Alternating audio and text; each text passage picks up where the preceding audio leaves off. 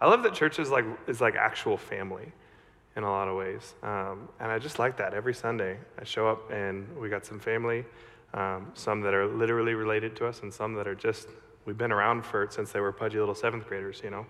Um, so um, I, am I'm, I'm wondering, in fact, I feel pretty confident in the reality that some of you guys may have heard these words before. Um, maybe you've even felt them or expressed them, but uh, there's, this, there's this statement uh, that has rung in my ears uh, every time I've heard it. You don't know my life and you don't know me. You don't know my life and you don't know me. Have, have you ever uh, heard someone say those words? Um, or have you ever uh, like felt those words inside you trying to boil out? Or have you ever actually articulated those words with, with, with even your mouth? You don't know my life and you don't know me. A few years ago, when I was still the high school pastor here, we had this kid uh, start coming to youth group. His name was Johnny. Uh, Johnny's mom wasn't in the picture at all, and Johnny, uh, when he was a little boy, his dad went to prison. And so Johnny's grandma ended up with custody of him, and she deserves a lot of honor for everything that she did uh, to stand in the gap for him and to pull things together for him. But she didn't have a lot to pull together for Johnny. She was living on Social Security and she was living check to check. Um, and she was getting older, as, and as she was getting older, her fuse was getting shorter and shorter and shorter. She was, didn't have as much patience as she did when she was younger in life. Um, and her body was beginning to fail her. And in addition to that, her mind was even beginning to fail her a little bit. And so, because of that, Johnny largely had to figure out how to kind of raise himself. Um, and as a result of raising himself mostly, um, Johnny was in some ways way more mature than the average 15 year old.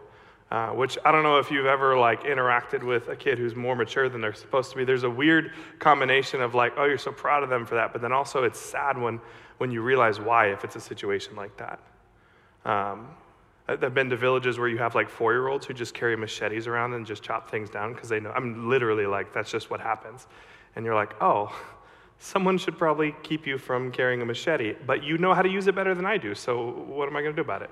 Um, and this was Johnny's experience since he had raised himself in a lot of ways. He was pretty mature. He knew how to make sure there was clothes on his back. He knew how to make sure there was food in his belly. He knew how to get across the city on his own with public transit or a skateboard or walking. He knew how to stay relatively safe in particularly unsafe circumstances. Uh, but Johnny was also way more immature than, an, than a normal 15 year old at the same time. He was like a roller coaster inside and out. Uh, he didn't know how to, how to like show up for school. Even though he was honestly like probably smarter than the, than the average kid, he didn't know how to do well in school because he didn't know how to show up. He didn't know how to engage in things that weren't interesting in, to him. He didn't know how to see value in what was happening at school. Um, and even though he was one of the friendliest, most likable people I've ever met, he didn't know how to maintain relationships, much less healthy relationships, because he had really not had anybody show him how to do that. Um, and like I said, he was one of the most extroverted, friendly people, probably like top 5% most friendly and extroverted people I've ever met. I don't think I could forget the first day he came to youth group. It was like a tornado of extrovert just came right in, tearing through the whole room. Uh, within just a few minutes, everybody knew him, and he had introduced himself and learned the names of probably about half of the people in the room.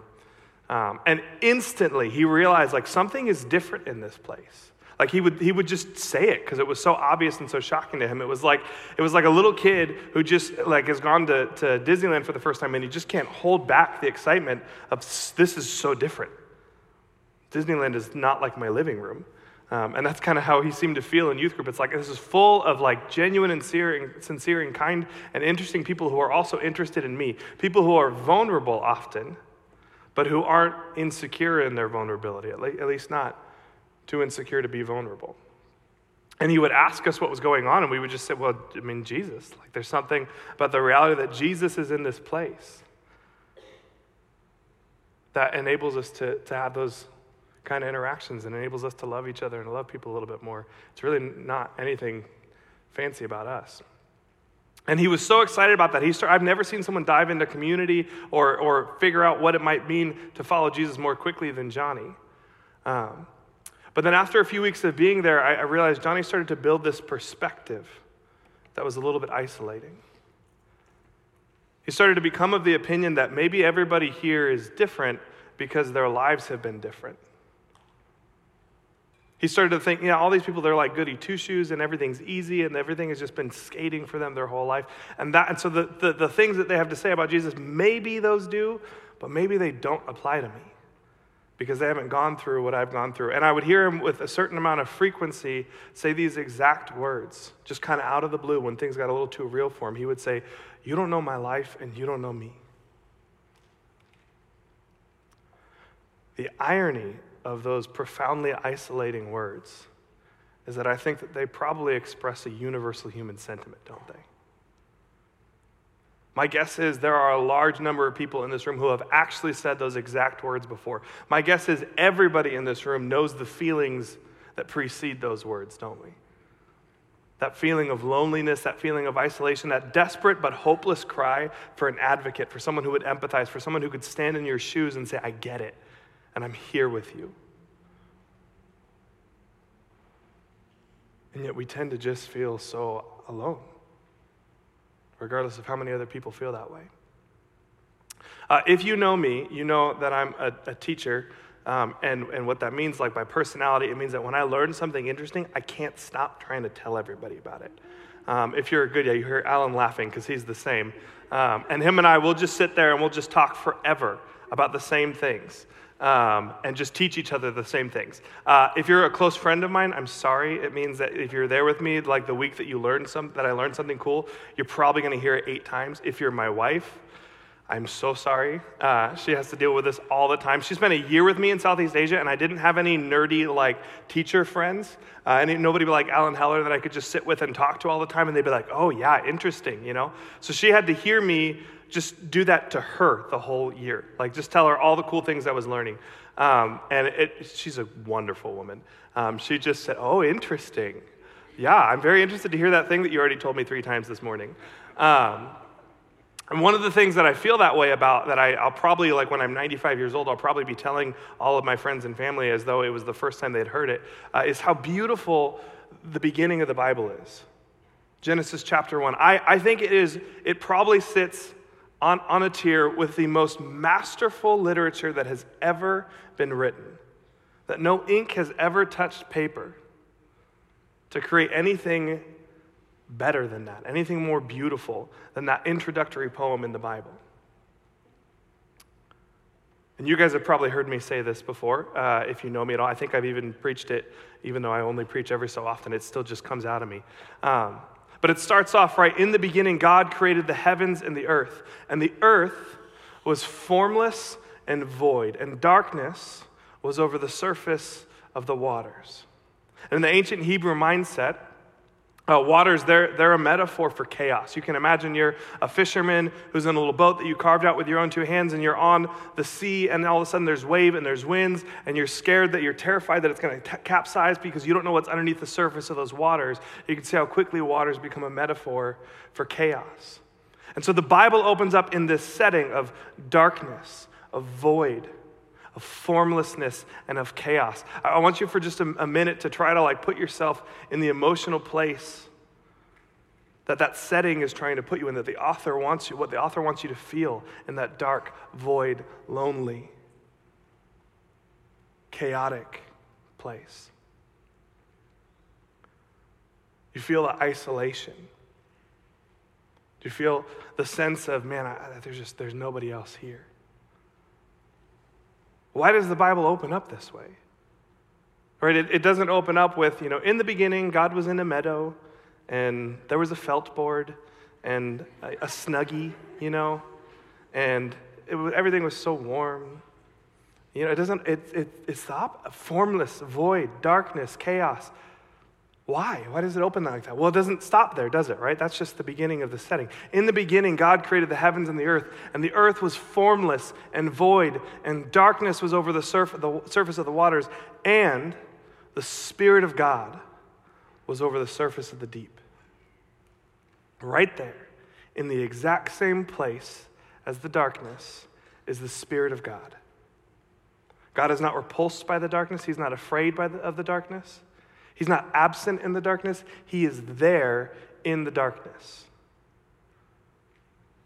Again, why, why does it start like this? I, I think that perhaps One of the reasons is because you and I spend so much time in the darkness, don't we? You and I are so familiar with the darkness. We know what it's like to be in the darkness. And when you're in the darkness, you can't see anything or anyone. And so we tend to believe when we're in the darkness that we are alone. We tend to feel feelings of isolation. We tend to cry out, wishing that there was someone who could stand with us, but feeling like there couldn't possibly be. In the darkness, we tend to feel the kind of feelings that might precede a statement like, You don't know my life and you don't know me. I think God wants us to know that in the darkness, He is not absent, He is right there in that place, sitting in our darkness. A few weeks after uh, Johnny started coming, to, camp, coming to, to church, we had summer camp, and Johnny was able to join us for summer camp. Um, and we, we went to California and we camped in this really beautiful spot, like just across the Pacific Coast Highway from the beach uh, in the woods. And we had like outdoor sessions every morning and every evening. Normally at summer camp, right, we have like kind of mini churches in the morning and at night. Um, and we did that this summer camp, but in the morning sessions, we did something a little bit different. Um, instead of having a sermon, I had one of my interns just tell a story from the Bible.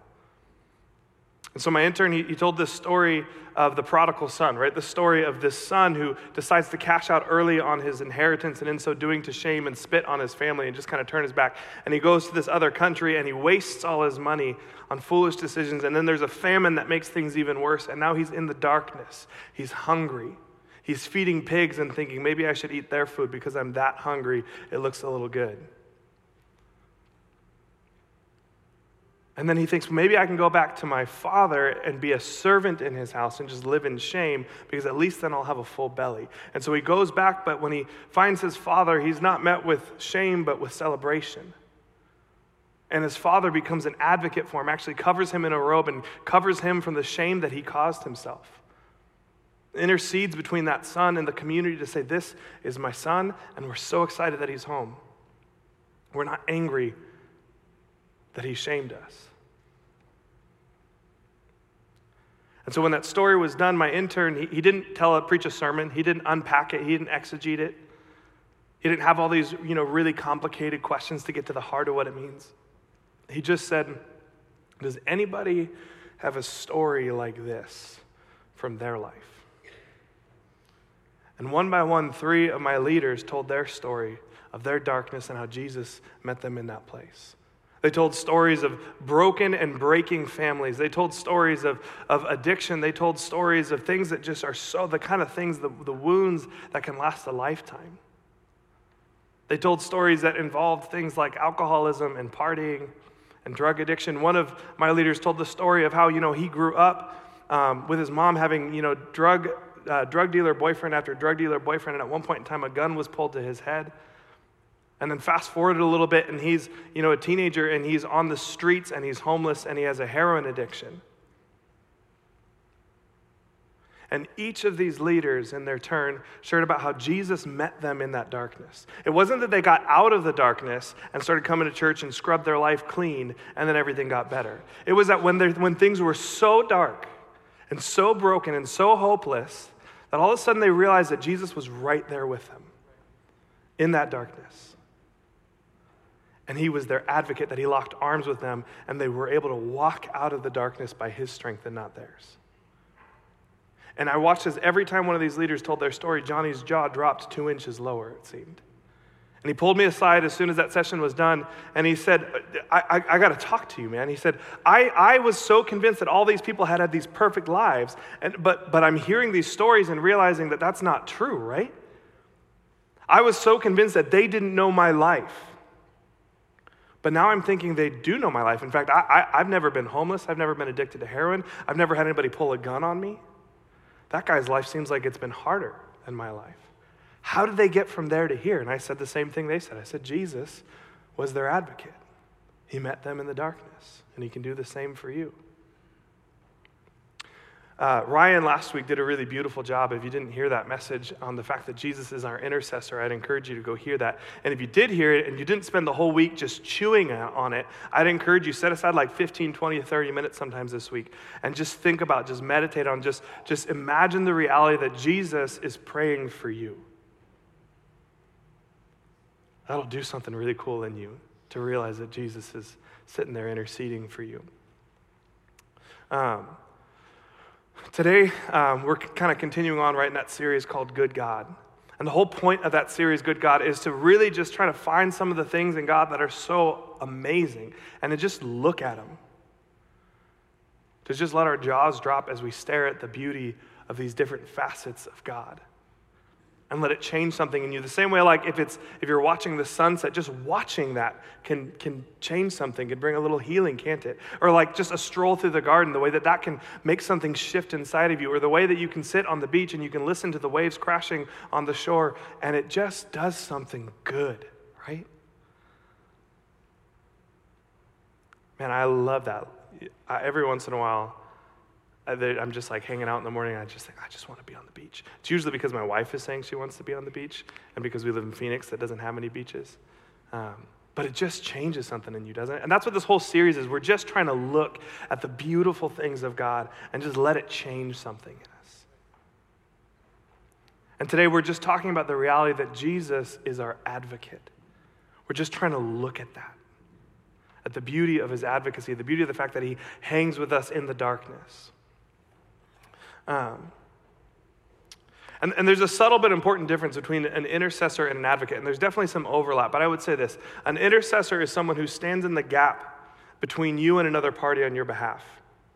An advocate is someone who stands with you on your behalf. An intercessor might be like someone who goes with you to the bank and says, Hey, you should really give this guy a loan. He's great. When I was like in second grade, I lent him $5 and he paid me back the $5. He's totally trustworthy. Uh, that would be an intercessor. An advocate is someone who goes with you to the bank and says, I'm going to co sign the loan with this guy. Um, I'm going to do everything I can to make sure that they are able to succeed. And if they fail, charge it to my account. Uh, does anybody watch Shark Tank? Uh, I really enjoy Shark Tank. I don't watch it as much as I would like to. I don't know why. I just never think, oh, I should watch Shark Tank.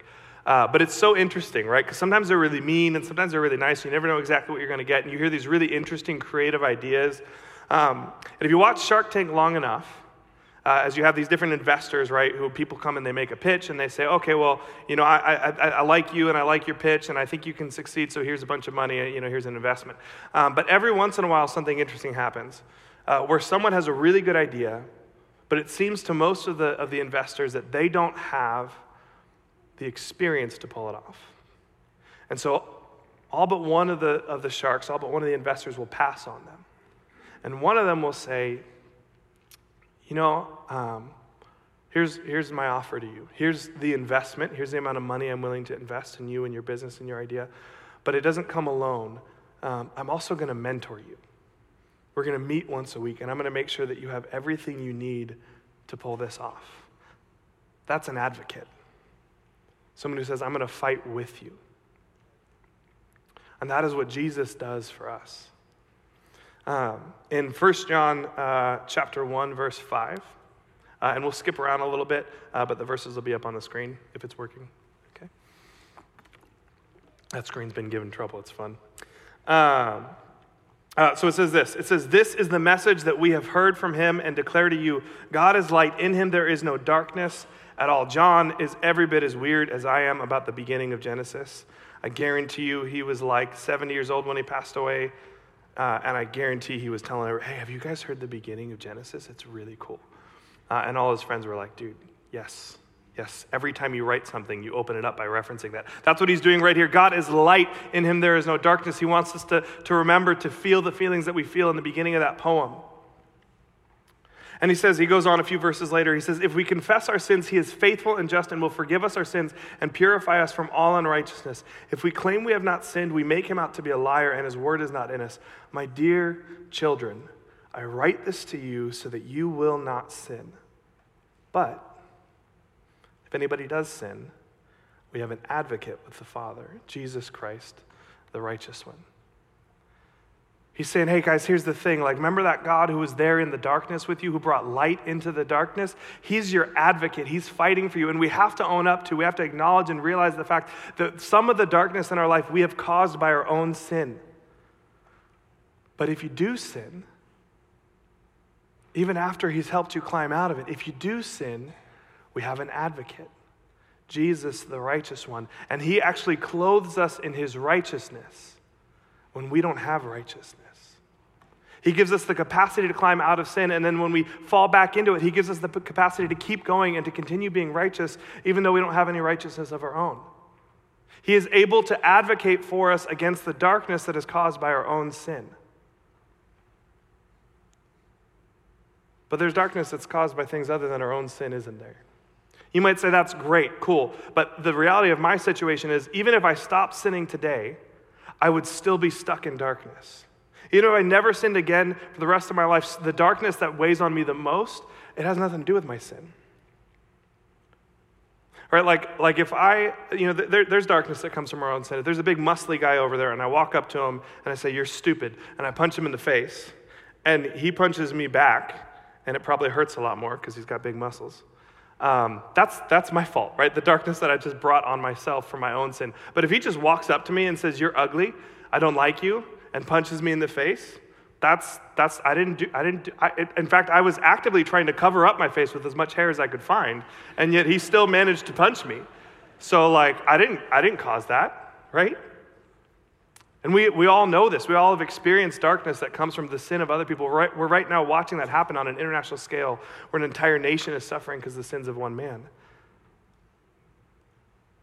And it feels like no actions of mine can change this. And then there's darkness that has nothing to do with anybody's sin, right? Like cancer is just cancer. Right? There's no person to blame for that. Just 5G, you know, that's the only thing you can really, and microwaves and stuff. Just kidding. Um, there's nobody to blame on that. It's just, it's just darkness. The world is broken. So, what does Jesus do in that place? We could talk about the resurrection that we have hope for. We could talk about the day when he comes back and says, Behold, I make all things new. We could talk about the fact that Jesus intervenes in miraculous as well as natural ways in our lives to change the circumstances, but, but we would still be wanting, wouldn't we? Because there are some circumstances that just don't change. And we could stare at those, and, and, but I'm not even going to touch those realities of the resurrection, the realities of miracles, and the realities of Jesus intervening and helping in dark circumstances. I'm not even going to touch those today because there's this other facet that we miss that is so beautiful. That's every bit as much just worth staring at. See, he's actually with us in the darkness. Uh, when I was studying for um, for this message, I came across this study that they had done with uh, patients who had fibromyalgia. Um, and what they did is they put them in one of those really cool hats with the wires. It's like, you know, Mad Max is being fashion forward and stuff like that. Um, he's heading to Paris and gonna strut his stuff and show y'all, you know, how cool it is. Like one of those things with all the wires. They don't work on me. There's too much dreadlocks in the way. Um, I actually had one of those on once. It, they didn't know what to do. um, but uh, uh, they would put them in one of those hats with the wires to uh, scan their brain. Um, and then they would expose their elbow to heat, which apparently, if you have fibromyalgia, doesn't feel great. Um, and then they would ask the patients to rank their pain on a scale of 1 to 10. Um, and in the control group, they did this alone in a room. But in the experimental group, uh, the patients, they, um, they had their significant other sitting right with them holding their hand.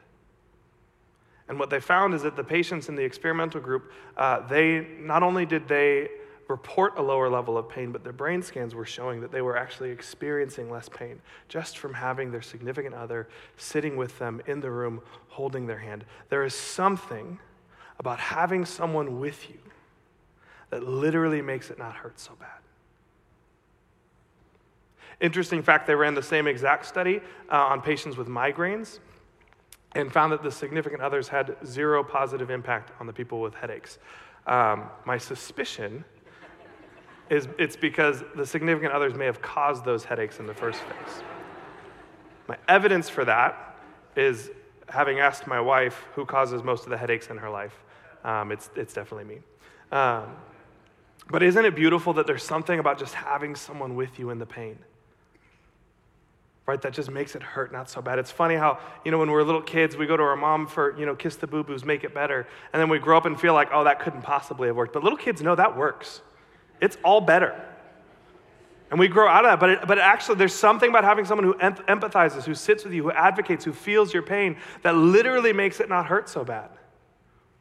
Uh, in the book uh, Gentle and Lowly, Dane Ortlund, the author, this is the book that we've really kind of used as inspiration for this series.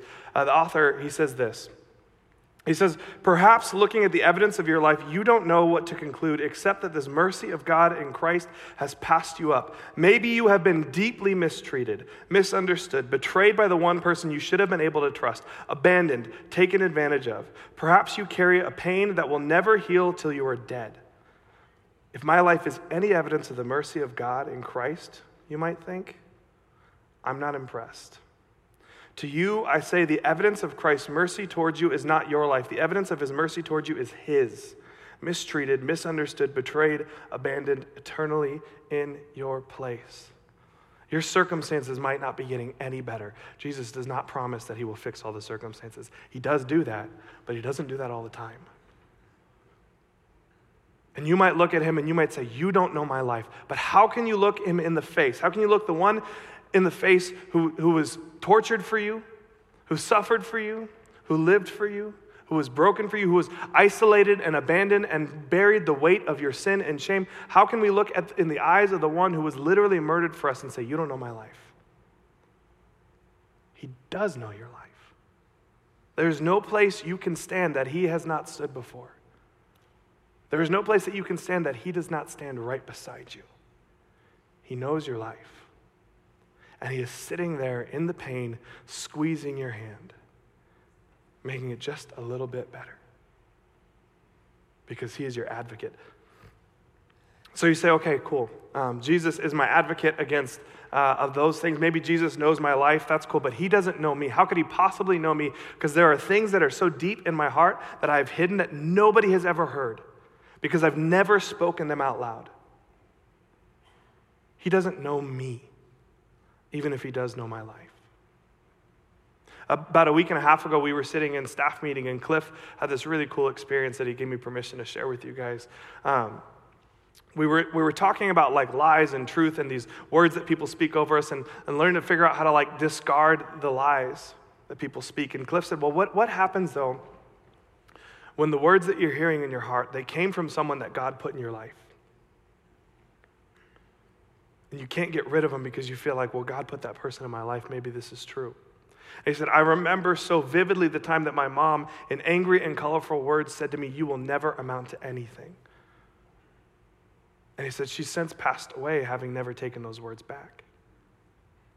He said, anytime I start to get some momentum or some trajectory in life, I just deflate when I hear those words coming up from the darkness of my own heart.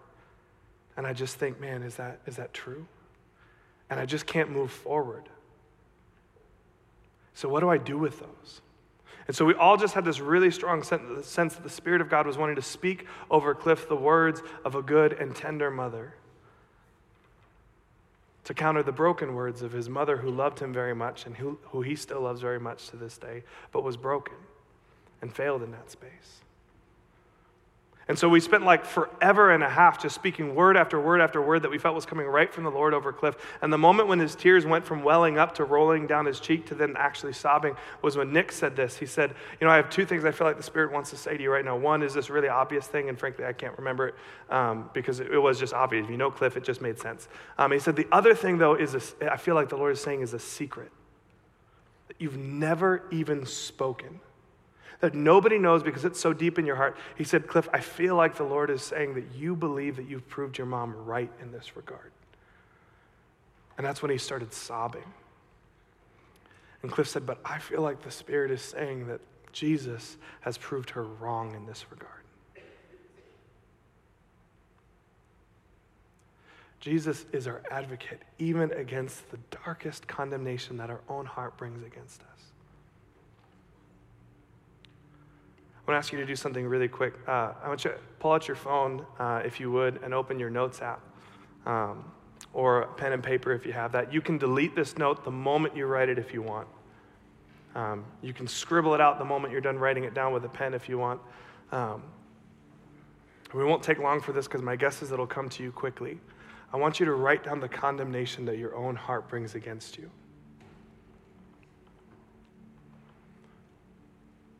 Just write that down.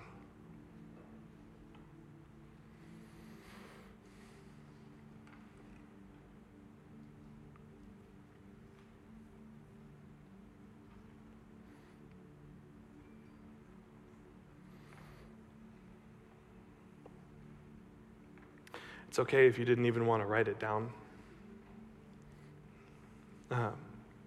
In 1 John 3, verse 20, it says this. This is just a few verses after the ones that we've already read today. It says this For whenever our heart condemns us, God is greater than our heart, and He knows everything. I love that because if it just said whenever our heart condemns us, God is greater than our heart, I, think we would say, yeah, that's what everybody says, but they don't really know. They don't really know what's in there.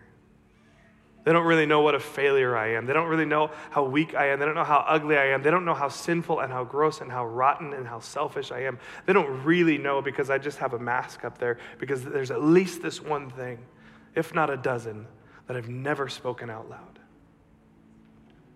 But whenever your heart condemns you, God is greater than your heart, and He knows everything. He knows what's in your heart. He sees it and he loves it. And he is your advocate. Jesus is our advocate against our own sin and the darkness it causes. Jesus is our advocate against the sin of others and the brokenness of the world and the darkness that that causes. Jesus is our advocate against our own hearts and the darkness that that causes. And he is sitting with you in the pain, squeezing your hand and saying, Are you ready to walk out of this? And it is so good and so beautiful. And I think that even that knowledge can change things in our, in, our, in our minds and our hearts and our lives. But I would just ask you, just spend some time this week and just stare at that. Like the beautiful sunset that that is. Maybe if you're hearing the condemnation in your heart, just get alone with Jesus and say, Jesus, what are you saying to me? And let his words wash over you like waves that crash into the shore. Let's pray. Jesus, you are such a powerful and gentle advocate. And it is beautiful. And we don't know why that's the case. We don't know why you advocate for us, but you do, and we love you for it, and for so many other reasons. Would you be with us, Lord? Would you help us to accept the fact that you fight for us and alongside of us, that you hold our hands, even in the darkness? Amen.